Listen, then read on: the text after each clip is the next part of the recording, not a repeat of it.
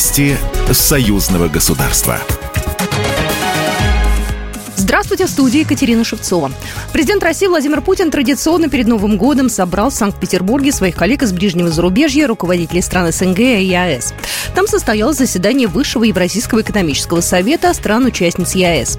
Участвовали президент Беларуси Александр Лукашенко, президент Казахстана Касым Жамар Такаев, президент Киргизии Садыр Жапаров и премьер-министр Армении Никол Пашинян. В повестке саммита более 20 вопросов. Хотел бы с удовлетворением констатировать, что оно продвигается весьма успешно и динамично, способствуя более полному раскрытию экономического потенциала наших государств.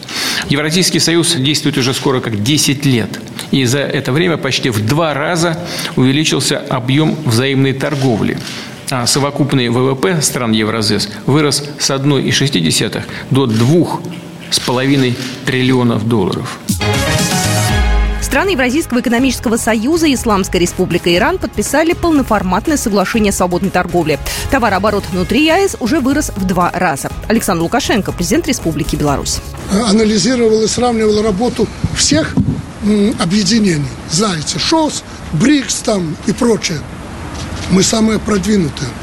Ни ШОС, ни БРИКС не имеет таких тесных связей, не разговаривает на одном языке, как все мы, без переводчиков. И самое главное в экономике, не имеют этого э, единого экономического пространства, такого пространства. Мы за 10 лет удвоили товарооборот. Небольшое количество людей. По-моему, 85 миллиардов там товарооборот. ВВП ЕАЭС 2,5 триллиона долларов.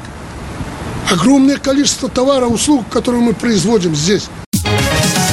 Обмен данными между российской и белорусской информационными системами учета оборота древесины начнется 31 декабря.